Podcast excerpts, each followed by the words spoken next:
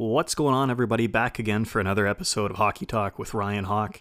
Today's guest is one of the NHL's premier player agents, Gerry Johannson. Gerry stopped by to talk about how he got his start in the role, how contract negotiations have changed during COVID, the Sebastian Aho offer sheet, and more. Make sure to rate and subscribe to this podcast, share it with your friends, and check out the Sports Corporation if you're curious to know who Gerry represents. And now, let's get into some hockey talk with Gerry Johannson.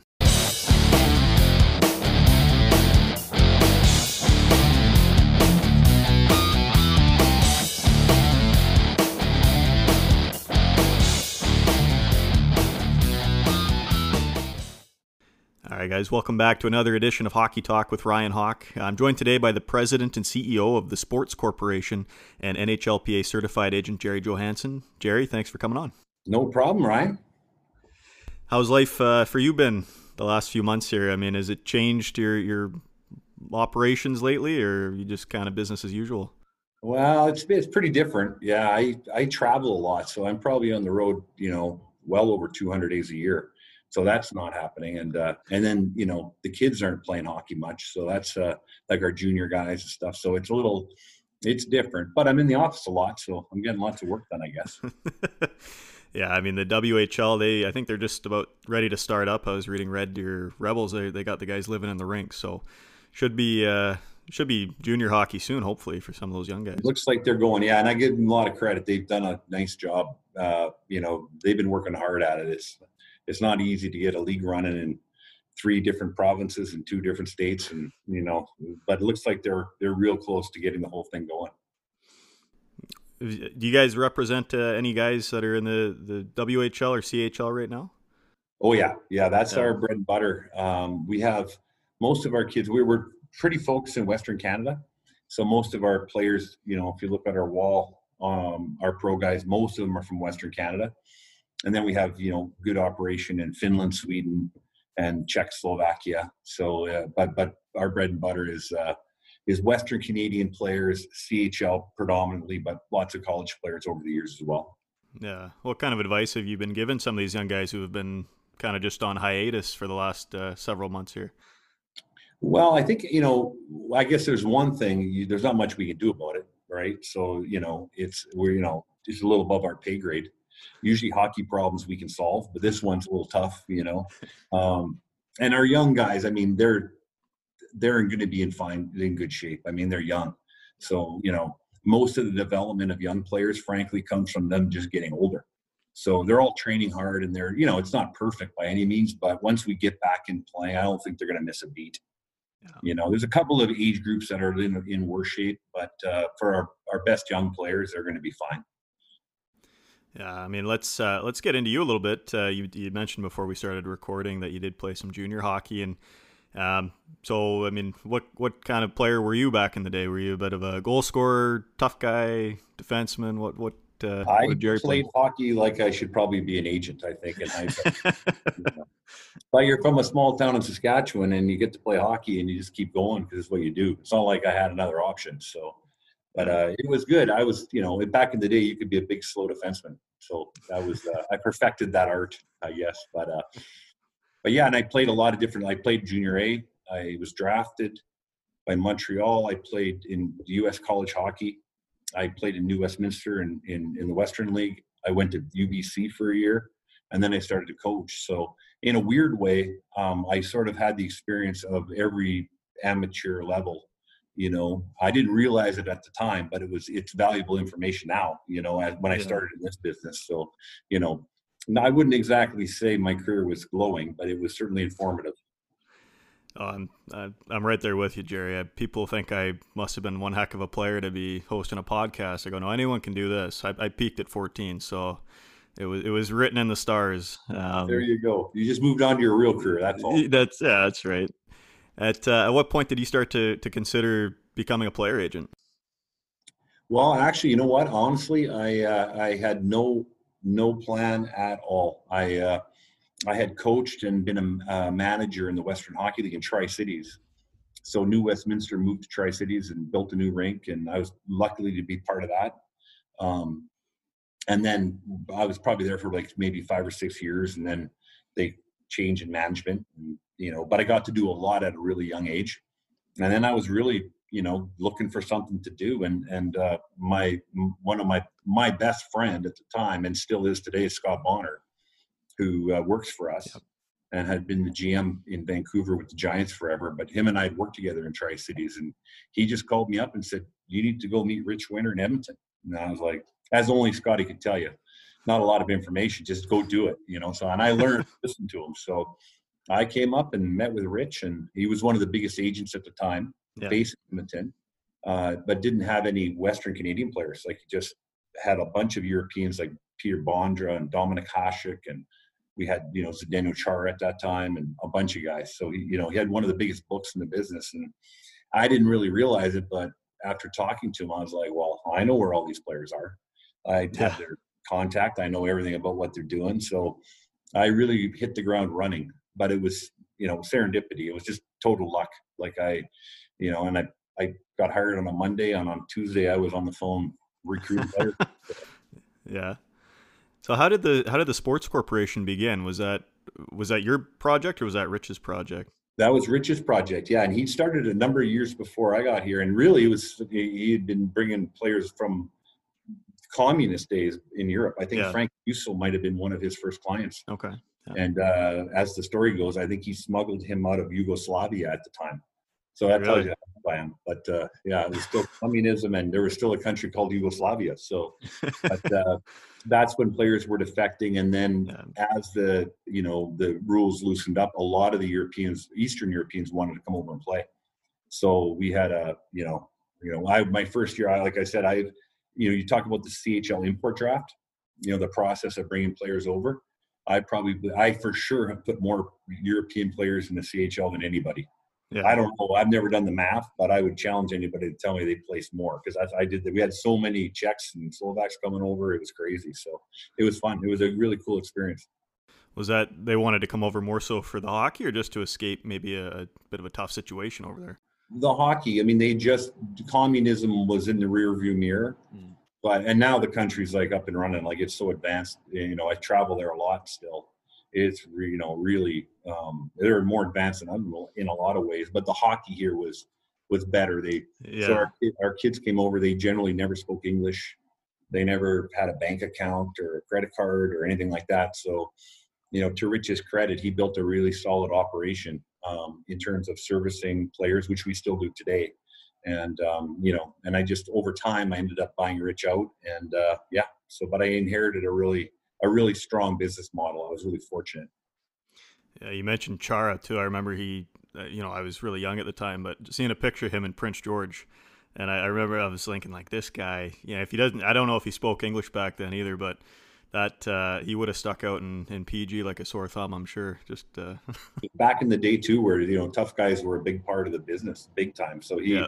I give him credit. Like he came over here. I don't, I don't think there's a lot of fighting in Czech or Slovakia where he's from, but uh, yeah. he came over and and uh, he battled it out. He was, but he was one big human, still is. He's an incredible guy, like just an athlete and a you know real pro. And and it was, but it's kind of neat to look back when I knew him as a young guy. You know, it was pretty fun. Yeah. Um, by my count on your website, uh, you guys have 49 pro level clients, but uh, you did mention there's offices in Europe, and, and you guys have future NHLers coming up as well. And um, offhand, do you know how many clients you guys officially have, or? Not really. I don't quite know. I probably could figure it out, but uh, you know, it's uh, it's a it's an evolving. You know, it's it's a it's ever evolving. So we're always talking to a young player, and you know, then our older players, you know, like I say, no matter how good you are in this business, you're you're eventually done at a very young age. You know, so it's uh, you know, it's it, it's sort of ever evolving. It's you know, but it's fun. It keeps you on your toes. So we've got guys that are retiring and guys that are, you know, we're recruiting 07s that are are excited to get started. So it's pretty cool. Yeah, well, and, and that leads me to my next question because um, you know my younger brother he he'll appreciate this. I don't often compliment him on the show, but he was better than me, and uh, I remember he was uh, I think 14 playing Bantam AAA and had a, an email from a, a, you know an agent, and um, it got me thinking for you know for TSC, what what age group do you guys start to look at a, a young player and think okay you know now it's maybe time to, to jump in here and see if they need representation? Yeah, it's gotten younger and younger, you know, with really? with more agents in the business and the communication. Obviously, you know, there's a lot more information out there. But the Bantam draft is a big deal for a family. Like, so they're drafting the Western is drafting kids at 14. Yeah. So, um, you know, families do need to be prepared for that. And so, so then there's different entry points for clients. So we don't, we get a, a percentage of our guys before the Bantam draft, but, you know, we'll add guys, you know, throughout the whole process, even after they're in the league. So, but but the but the Bantam draft is a big deal. Basically, you're choosing between the NCAA or the Western Hockey League, and you know some of our parents know a fair bit, uh, but you know they do need specific advice about what the Western League is about, what the teams are like, you know all those things that we know so well. So, it's a, I think it's generally I would say it's really helpful for our families to have good advisors. The sooner the better, I think, generally. Yeah. How do you guys go about that? I mean, I, I had uh, Sean Bell on my show. He was my, my second guest, and he said back, you know, in, in 2000, it was Western League or nothing. Like there was no talk of college hockey. You know, nowadays it seems like more and more guys are, are really choosing NCAA over major junior in some cases. Like, how do you go through that process and and you know make that decision with the family or with the player um, on which route would be better? Yeah, I think generally the, the trick is to allow the family to tell you what they want to do, even though they don't know. And so it's a, it's a process. You try not to jump too far ahead of it. You know, you sort of play it. The tricky part is the Western League can talk to you early, and they're pretty compelling. They have to make a pretty compelling case to play in Red Deer, or Edmonton, or Vancouver, or Swift Current. Um, so it's hard to say no to them. And the, and the education packages they offer are really good. So for the best players, it's it's really a compelling option for them. Uh, a lot of our college guys, not always, but they sort of miss that that Bantam draft stage, like Colton Parayko, you know, who's a yeah. unbelievable pro. But as I hear the story, I don't know if it's true, but he was almost too small when he was in the Bantam draft. Like, and then he grew a foot, like he's six six. The guy's a, a man mountain, right? But so I mean, and that's the thing with the kids. It's you know, if you're five ten in the Bantam draft, you're big, yeah. right? and uh, and so you know Milan Lucic or Scotty Upshall, or it just keeps going on. Uh, you know Johnny Ludvig, who uh, you know the captain of Portland, who's doing great, uh, you know, in the Florida organization. You just never know because the development for these kids is is always going, you know, and it never stops. So it's we're just keeping our eye on the market all the time, and uh, whether we're watching our players or whether we're keeping an eye on potential clients, we're sort of we're watching all the time. Yeah, it, something you said there, it makes it sound almost like the physical development, although you can't predict it. Um, but maybe that might. I mean, I bring it up because I remember, you know, my my bantam draft year, so to speak. Jared Cowen was uh, first overall that year, and I remember he was already, you know, full beard, six foot four, you know, uh, and but Landon Ferraro was the second overall pick, and I played against Landon growing up, and he was five six maybe and uh and you know maybe could have gone the major junior or sorry uh, could have gone college but so i mean when you're you mentioned Parayko as an obvious example too i mean obviously yeah it's hard to imagine that guy was ever too small but uh do you kind of just look at maybe like the dad and you go okay this guy's got potential to be six two six three maybe we, we pump him into major junior or? Yeah well you try to be patient like I, I think that's one thing i've learned is be patient with these young guys their development curve because you never know I always say never underestimate a player's upside. You know, everybody's going to play in the National Hockey League. It's a great process to go through because there's not a lot of downside. You know, you're competitive. You get, you generally will get your education one way or the other. You know, you're disciplined. You're a good teammate. You know, so you get some pretty good life skills at a young age. But in terms of our pro guys, I'm never surprised when they make it. But you, ne- no matter how good they are, you don't want to pin that on them either. You want to let them grow into it and yeah. uh, like guys, I watched Sean Bell, Jared Cowen, uh, Landon Ferraro, all those kids for forever. They're not kids anymore, but they were at one time. So, you know, and and and that's the other issue is that you know you're you're sort of evaluating boys, and it's a man's game. So how they transition into that is always it's sort of a fun process to watch and be part of. Yeah.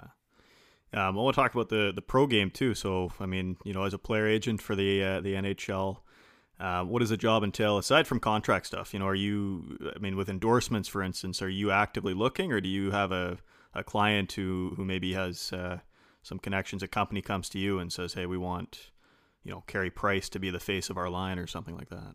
Yeah, we got fingers in every pie, man. It's like, yeah. Uh, so yeah, we, I mean, oh, in hockey, it largely depends on the market you're in.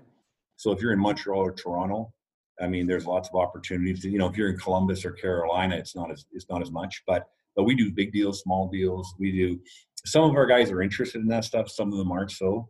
So it, it generally always comes back to the client. You know, some of our guys like to do more off the ice, and a lot of them don't. They just want to play hockey. So you really have to respect how your client is, and then kind of go from there. But yeah, we've been doing this a long time, so we've got lots of good uh, professionals we work with, companies we work with. Uh, you know, we sort of know all the usual suspects are out there, and uh, so we're working all the angles. Yeah, with the the current financial climate in the NHL, we're looking at a flat cap and everything. Um, you know, for instance, I'm a, I'm a Capitals fan. I was very happy to see Braden Holtby come to Vancouver, but I was surprised to see it be for for what it was. You know, he was a you know Vezina winning, Cup winning goalie. I figured, oh, the Canucks are going to have to pay a bunch. How have you, as an agent, had to kind of manage this climate, knowing that we're not going to see you know huge revenue spikes in the next couple of years here? Yeah, it's tricky. I mean, I and it wasn't on our agenda. We weren't going. Oh, by the way, there's going to be a pandemic. We better be prepared. So we're like everybody else. It kind of caught us by surprise. But yeah, but we've had other influences similar to that in terms of our business model. Like we've been locked out a number of times. Yeah. Uh, one, you know, in 04, obviously for the year. Uh, you know, we've had CBA changes uh, so our job is to work. We we got to stay like two or three steps ahead of our guys and make sure they understand the situation they're in. And our guys are great, but it really is us ed- us learning about the new realities that we deal with, and then educating our clients. And, and that's really the trick. I think that's what we generally do, even with our young players. We're you know we're trying to understand the market get a grasp of it and whatever that means and then make sure that our fan our players have good information so they can make decisions. Because ultimately it's up to them to say yes or no to a contract or yes or no to go into the western hockey league or whatever. So the more we we can understand it the better we inform them the more you know empowered they are to make the right decisions. Yeah.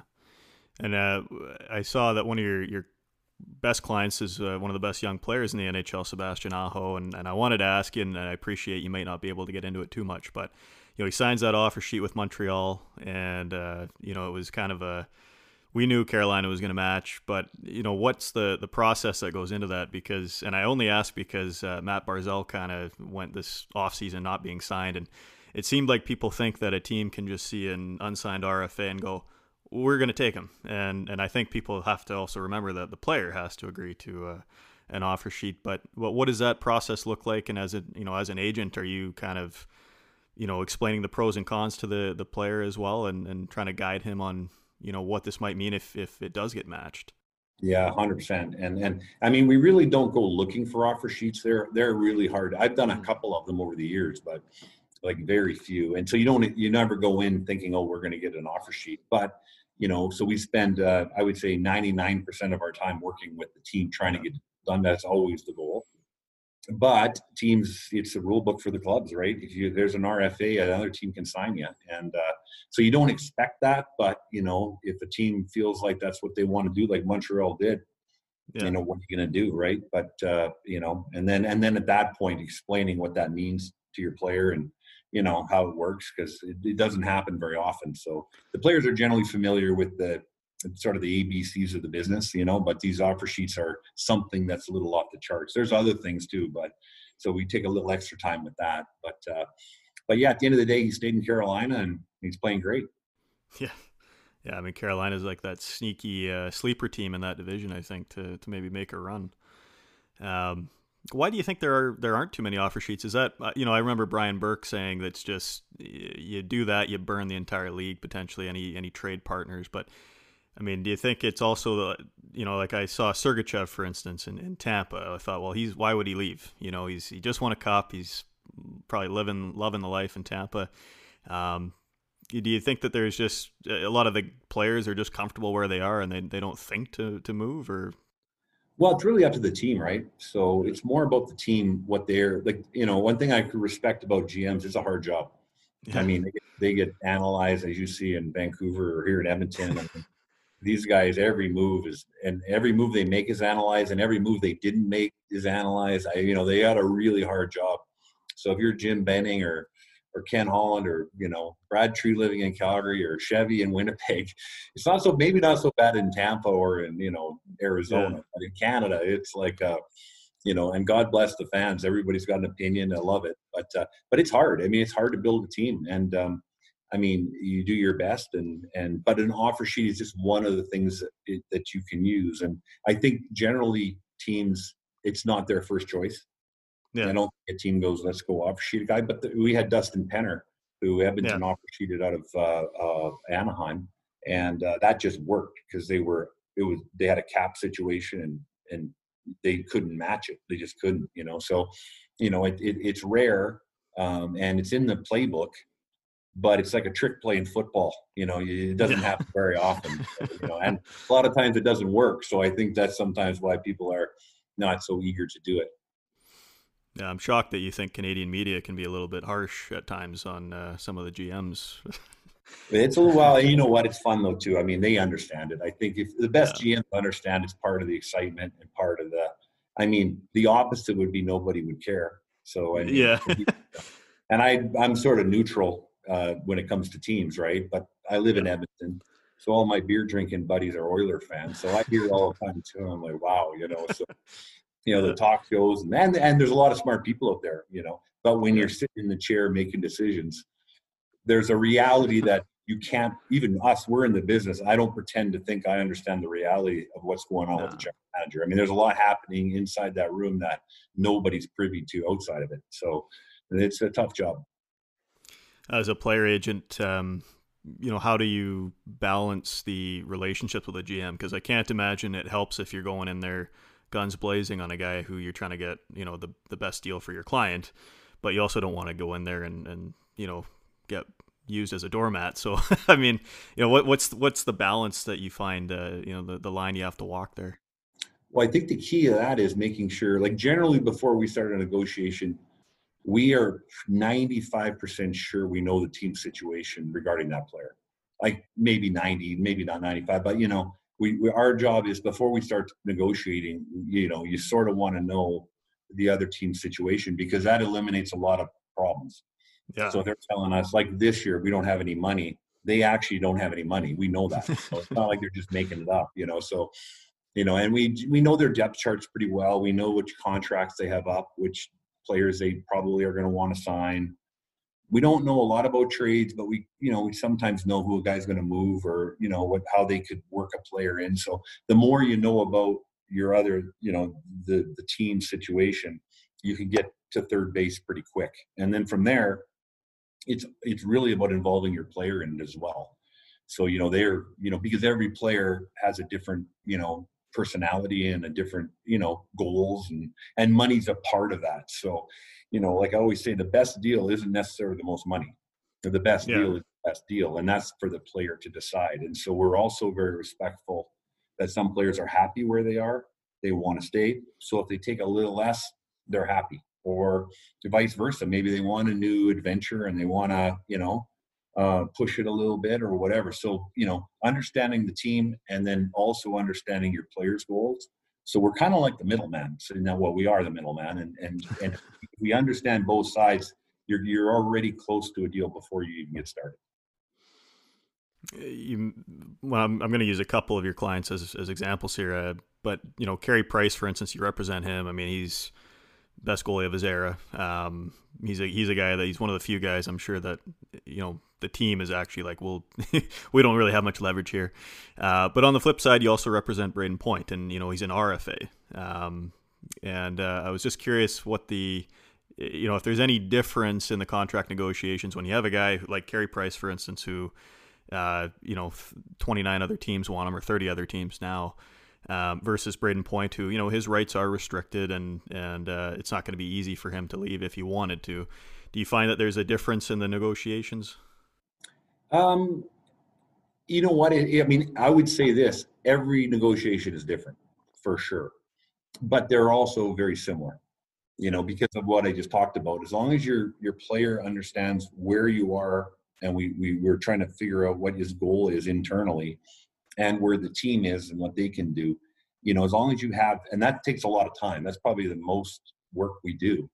Um, and then then you're generally pretty close. And then really it's up to the player. It's his contract. Like I tell guys all the time, I do lots of contracts. This is your contract. So you have to be happy, whatever that means, you know? And so, and in Carey's case, I mean, I think by the time we did his last deal, I think he had done probably three or four other, no, maybe not four, but I think three other deals. Yeah. I, before Kinda that, he had had deals, yeah. experience where now with some of the best young guys, the money is shifting down to a younger age. You know, in the old days, guys got paid in, in their 30s. Yeah. Right? that was just the way it was. So if you were a 23 year old superstar, they ground you out. You know, it was like tough. Yeah. And then when you got 29, 30, 31, you got paid. And now that and that and the money always shifts over the years. You know, so now it's shifted down a bit. It's a different pressure point uh, for the teams, different pressure point for us, for the player. So it's just it's just a little bit of a you know the landscape changes, but the the strategies that we use basically are the same. Yeah, it was UFA. Uh, I think now it's 26, but what did it used to be like 31 that a guy could officially be a UFA or something like something like, like that? Back in the day, you'd never get a UFA, you know. But it, it, it's changed a lot. I'd have to go back one day. We just live it every day, so sometimes I think back yeah. I can't really remember, but but yeah, it's really changed, you know, and and rightly so. The game's gotten faster. I mean, I'm yeah. younger. Uh, the rule changes. It you know, it's all about speed and energy and you know in the old days you know with size and and it was you know there's a, just a different rule book. So but the, yeah and i think it's exciting hockey. I wouldn't change it for the world. I think it's you know unbelievable. But the young players are the best young guys are getting paid more. Plus you have a hard cap. Plus you have a flat cap. So you know it's kind of you know just when we think we have it figured out they change something we got to go back to the back to the drawing board. So, yeah it's only a couple more years of the yeah, only a couple more years of the flat caps, and then we'll we'll be back to. I think they yeah, got new, t- new TV deals and stuff like that are in the next couple years. So yeah, and the league's done a great job, like pulling off the playoffs. And this year, like you got to give them credit. They, you know, I can't even imagine uh, how busy the guys at the NHL are, and and even the GMs, like you know, dealing with they have to like just like we get a new rule book, but so do they you know so we're both sometimes we're on the phone like do you know what's going on? We're like no you know what's going on? So we're on the same page. Neither of us know what's happening so. but uh but and you want to and in, in this business too like i do really respect how hard it is to run a team and i have a lot of respect for the guys that do it. Um and so you know I think there's an element of uh, appreciation for what they're trying to accomplish, and and it's a repeat business. You're dealing with teams on a regular basis, so we try to have a really good rapport with the clubs. Uh, it's good for our player if we do, and uh, doesn't mean we don't disagree. And sometimes we get into a fight or whatever, a little fight, and you know, never lasts long. So, but it's a competitive business, just like the players. You know, every once in a while it gets a little rough. So does our business, and that's just the yeah. way it is. But you know, if you're going to be in the business, you got to have a short memory. So you move on, get on with it. So, yeah. Have you ever had a client uh, sign a big ticket and do the the Jerry Maguire uh, scene at all? Does that ever come up? Johnny Boychuk signed a jersey. I don't have a lot of memorabilia. Like I just we give it away most of the time. But Johnny signed a jersey for me the other day, a couple months ago, and he said, "Thanks for showing me the money." So I, it's in my office. It's hanging up there. I'm pretty proud of that one. So yeah. I've known Johnny since he was probably 12 years old because we had his older brother. So I mean, oh. literally, I've known Johnny his whole life. So it's pretty cool to you know to be part of his whole career and just an awesome guy. So yeah, yeah he thanked me for showing him the money. So that's my Jerry Maguire moment. there you go. There you go. Um, th- does the agency facilitate any relationships between uh, between players? Uh, you know, for instance, I see Kirby Dach, young guy on the Blackhawks, but you also represent Brent Seabrook as well. And and you leave the big brother little brother dynamic to the team to say, hey, you know, let Chicago kind of formulate that relationship, or you know, Kirby gets drafted by Chicago, or you calling Brent and going, hey you know, can you just kind of look after this kid, teach him what it means to be a pro? Hundred percent, we're involved in that. Yeah. yeah. we have our even with our young guys, and we we're like our own team. So yeah. I don't really want my two guys fighting on the ice. So I'm always, you know, I got because I'm not really cheering for anybody. I'm just cheering for my guys. Yeah. So we try to create this. So most of our guys know um, who our players are, and uh, so Kirby lived at Brent's house his first year in uh, Chicago, and uh, and you know I think if you ask Kirby, Brent's the best mentor you could possibly have. Like the guy is just a unbelievable guy and just an unbelievable pro. But yeah, selfishly, we kind of want our guys to be it's Team TSC, so we have our own thing, our own hats and everything. So you know, but it's uh you know, and I think the players generally get along pretty well together anyway. Like there's yeah. like they're they're competing against each other, but they, as I always say, they have more in common as a group than they don't. I mean, they're all trying to win and they're trying to beat the other guy. But once that uh, the game's over, they get along pretty well. There's a really healthy respect for the other professionals, you know, sort of uh, between the players. It's it's pretty cool. Yeah, I mean, uh, agents usually they're pretty quiet publicly. Although you know, once in a while we see a graphic depiction of a, a player getting impaled by a sword with the coach's name on it. But uh, how do you handle situations uh, where a guy maybe shares some frustrations about whether it's playing time or, or whatever? Do you kind of just let him know this is all a part of it, or, or do you have to maybe step in at times? Well, it's you know, I mean, we are really private. We try to be as private as possible. I mean, everybody I think every agent does it a little bit differently, and good good for them. I we're we're we keep our cards because we're representing our players. It's really personal, yeah. so we try to keep that stuff quiet. Um, and you want to build trust with teams too, because they tell you things, you know, and we tell them things that you know that's important to the, the making this business work. And confidentiality is a big part of that. Um, but yeah, I mean, uh, I guess the basic foundation of this business is you're going to have problems like you don't like our guys that are so successful on paper. When we when I think about it, we've gone through lots of stuff. Like you know, and but on paper they couldn't be more. They've won Stanley Cups, probably going to be in the Hall of Fame, made millions of dollars. But when you look at it, you go, it wasn't easy. Yeah. You know, and that's probably the characteristic that you know we look for in our young players is just that ability to deal with it and to handle it, and because you have to have that toughness and not everybody does, and that's a fact. But our, our pro guys are they're all different how they handle it, but they're pretty resilient guys, and uh, you're not going to you know it's I can't imagine a more competitive business in pro sports. So you got to be able to take a punch like figuratively and literally. You know? yeah. And our best players, they they're good at that. You know, they get frustrated and they have problems, but but they're they just have a way to deal with it, and, and so that's important. I mean, we just saw the last couple months the the Dubois and Laine saga, and I think people tend to forget like it's it's probably no different than in any other job. I mean, I've had jobs where you go in, your boss is on your case about something, and you don't like it, right? It's obviously it's a bit different, uh, you know, schedule wise and and salary wise for sure, but um, I I don't know. I don't I don't necessarily blame players when they get a little bit outspoken and, and they go, I'm just because we also, like you said, we don't see that, right? It could have been months in the making, and finally the guy just snaps and he just mouths off to the media. But um, no, I'm, I'm always very fascinated when I see some of these these players and they just kind of hit their wall, and I go, well, yeah. well, yeah, and, and that's the other thing too. You know, like I've had situations that people will comment on, but they don't really know the backstory. How can you? You know, and so. Yeah. I would never pretend to know what went on with Patrick Laine or or or you know Pierre Luc Dubois. You know what I mean? Because with our players in those situations, there's a lot of backstory, and so you want to. I mean, it's good for fans and media to evaluate it for what they know, but I just happen to know there's usually a lot more that's gone on. So it's really me. You know, when I see situations like that, I'm just like, you know, what do you do? Like, I really don't have an opinion because unless you're part of that whole process and how you got to where you got to and why and all those things. You know, it's hard to it's hard to put a finger on what's going on. But uh, but yeah, like any you know, most of our players are pretty happy where they are, but not always. Yeah.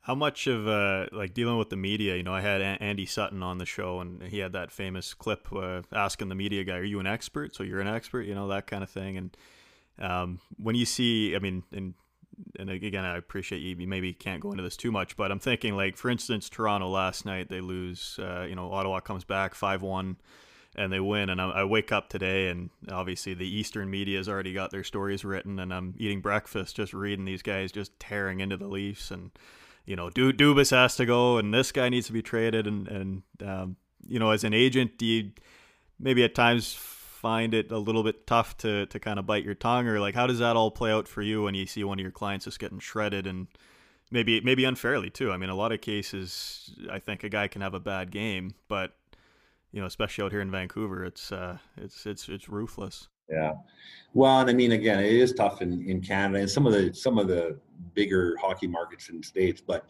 again, the opposite would be nobody cares, right? So you're sort of, you know, at least they they care.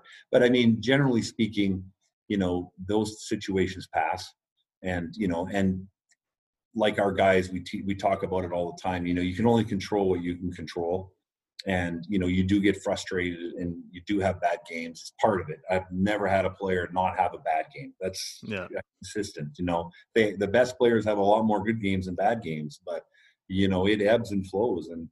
And I think when the guys are in the room together, they all know that. So I think they have a pretty good support network in that room. And to be fair, the media's just doing their job and everybody's trying to get whatever you call it, a tweet or a hit or a something, a follower or something. So, you know, I guess there's the odd guy that gets a little dramatic.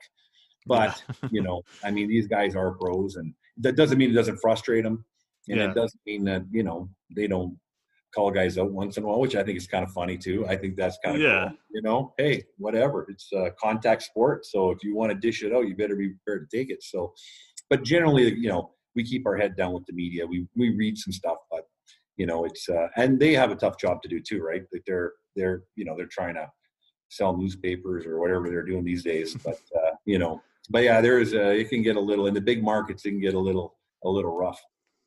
Well, and that makes me think too. I remember Jerome Iginla talking about um, playing like his you know first couple years in Calgary, and I can't remember who the veteran was on the team, but he was reading in the paper something negative, and one of the vets came by and literally snatched the paper out of his hand, said like, "Don't read the paper," you know that kind of thing. And in today's day and age, kids are glued to their cell. I mean, I got a six-year-old nephew trying to buy an iPhone five for some reason, and and he's obsessed with technology. But I think if I'm whether I'm 16 years old, a, a, WHL rookie, or I'm 19 years old, I'm in the NHL, and, and you're you're glued to your phone and you're seeing this kind of stuff. It's harder to get away from. So, you know, as as as you know, the agent and the the advisor there, are you telling them like, hey, just you know, maybe keep some of these apps off your phone, like you know, Sportsnet app and.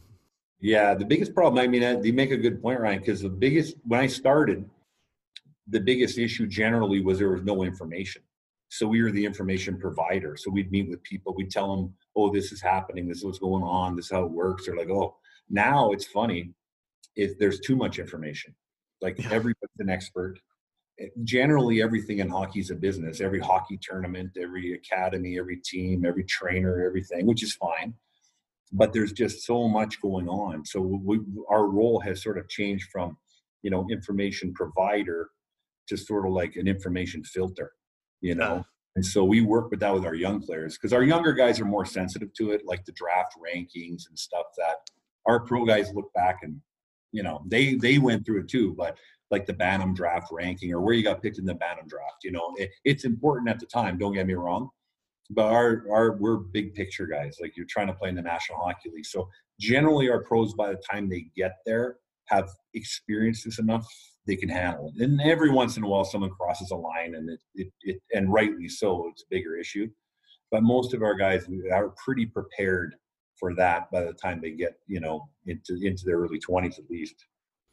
Yeah, yeah. They, I remember the bantam draft. I think they some teams can just skip their picks too. I never really understood that, but I remember thinking like you know back when I, I felt I was gonna play pro, and then uh, a couple of guys ruined that for me. I but you know, I remember I remember thinking like maybe I'll get drafted, and that didn't happen. But you you see so many stories of guys that they get passed over, they get walk on to some junior team, and then all of a sudden they go you know first round the NHL. So it's uh, it's good to see that that you guys are there to, to kind of help them understand. Like it, it not everything's going to be the the Connor McDavid. You're going to go first, first, first, first overall all the way through. Well, there's a lot of false positives out there. Like you know, like the Bantam draft can can be a false positive. You know, just because you got yeah. drafted high doesn't necessarily mean you're good or going to be a pro. And our in our in part of what we're there, we're trying to focus on the biggest picture. So it keeps things in the short term in perspective. But it is, and it's exciting for the families, and it is. We get excited about it too. Like we, I mean, naturally, we're kind of happier when our player gets drafted higher. You know, yeah. Half the guys on our wall, Ryan, came sort of in an unorthodox way like Brendan Gallagher, I think was a ninth round pick Milan Lucic wasn't drafted. Colton Parayko wasn't drafted. You know, so you know, we got, and then I've had lots of players over the years that were really good that never really played. You know, so you realize the biggest thing with the kids, I think, is that at some point talent has nothing to do with it. Yeah. Uh, there's the odd freak like Connor McDavid, who's just really good. There's Sidney Crosby. Yeah. Like, those guys are just you know unbelievable. But you know, at some point, everybody's good. You know, like I don't care what name a player in the National Hockey League is playing, they're good. Oh, now they might get critiqued, but trust me, it's hard to get there. So you know, talent is sort of like the ante to a poker game, but then it becomes about your character and about your drive and about your ability to deal with issues and you know, and that's really the the trick you know, because like I said, it's uh, there's lots of guys who can skate and handle the puck and score goals, but you know, can you handle the process? That's yeah. the trick. Yeah. What advice would you you give somebody who's looking to break into the role of a player agent?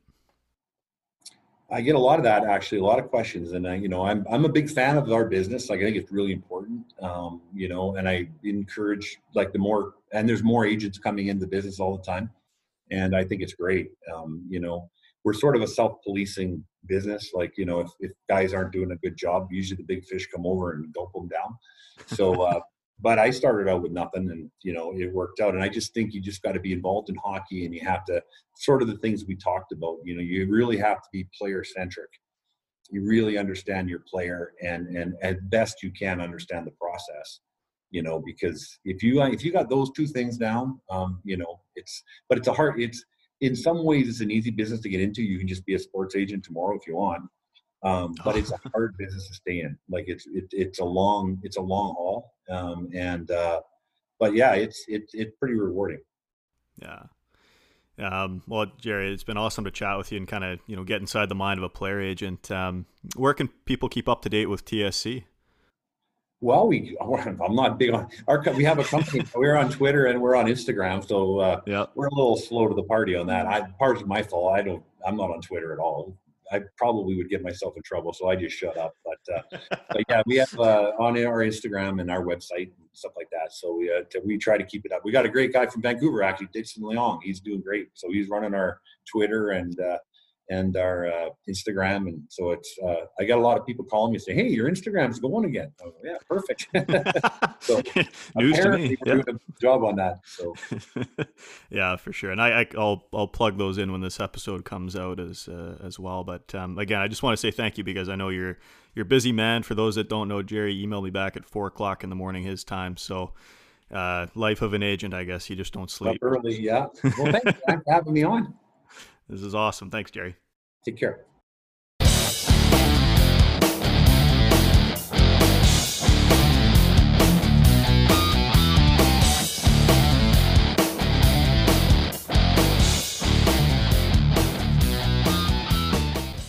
Thanks again to Gerry Johannson for coming on the show. And as always, guys, make sure to rate, subscribe, and share the podcast if you liked what you heard.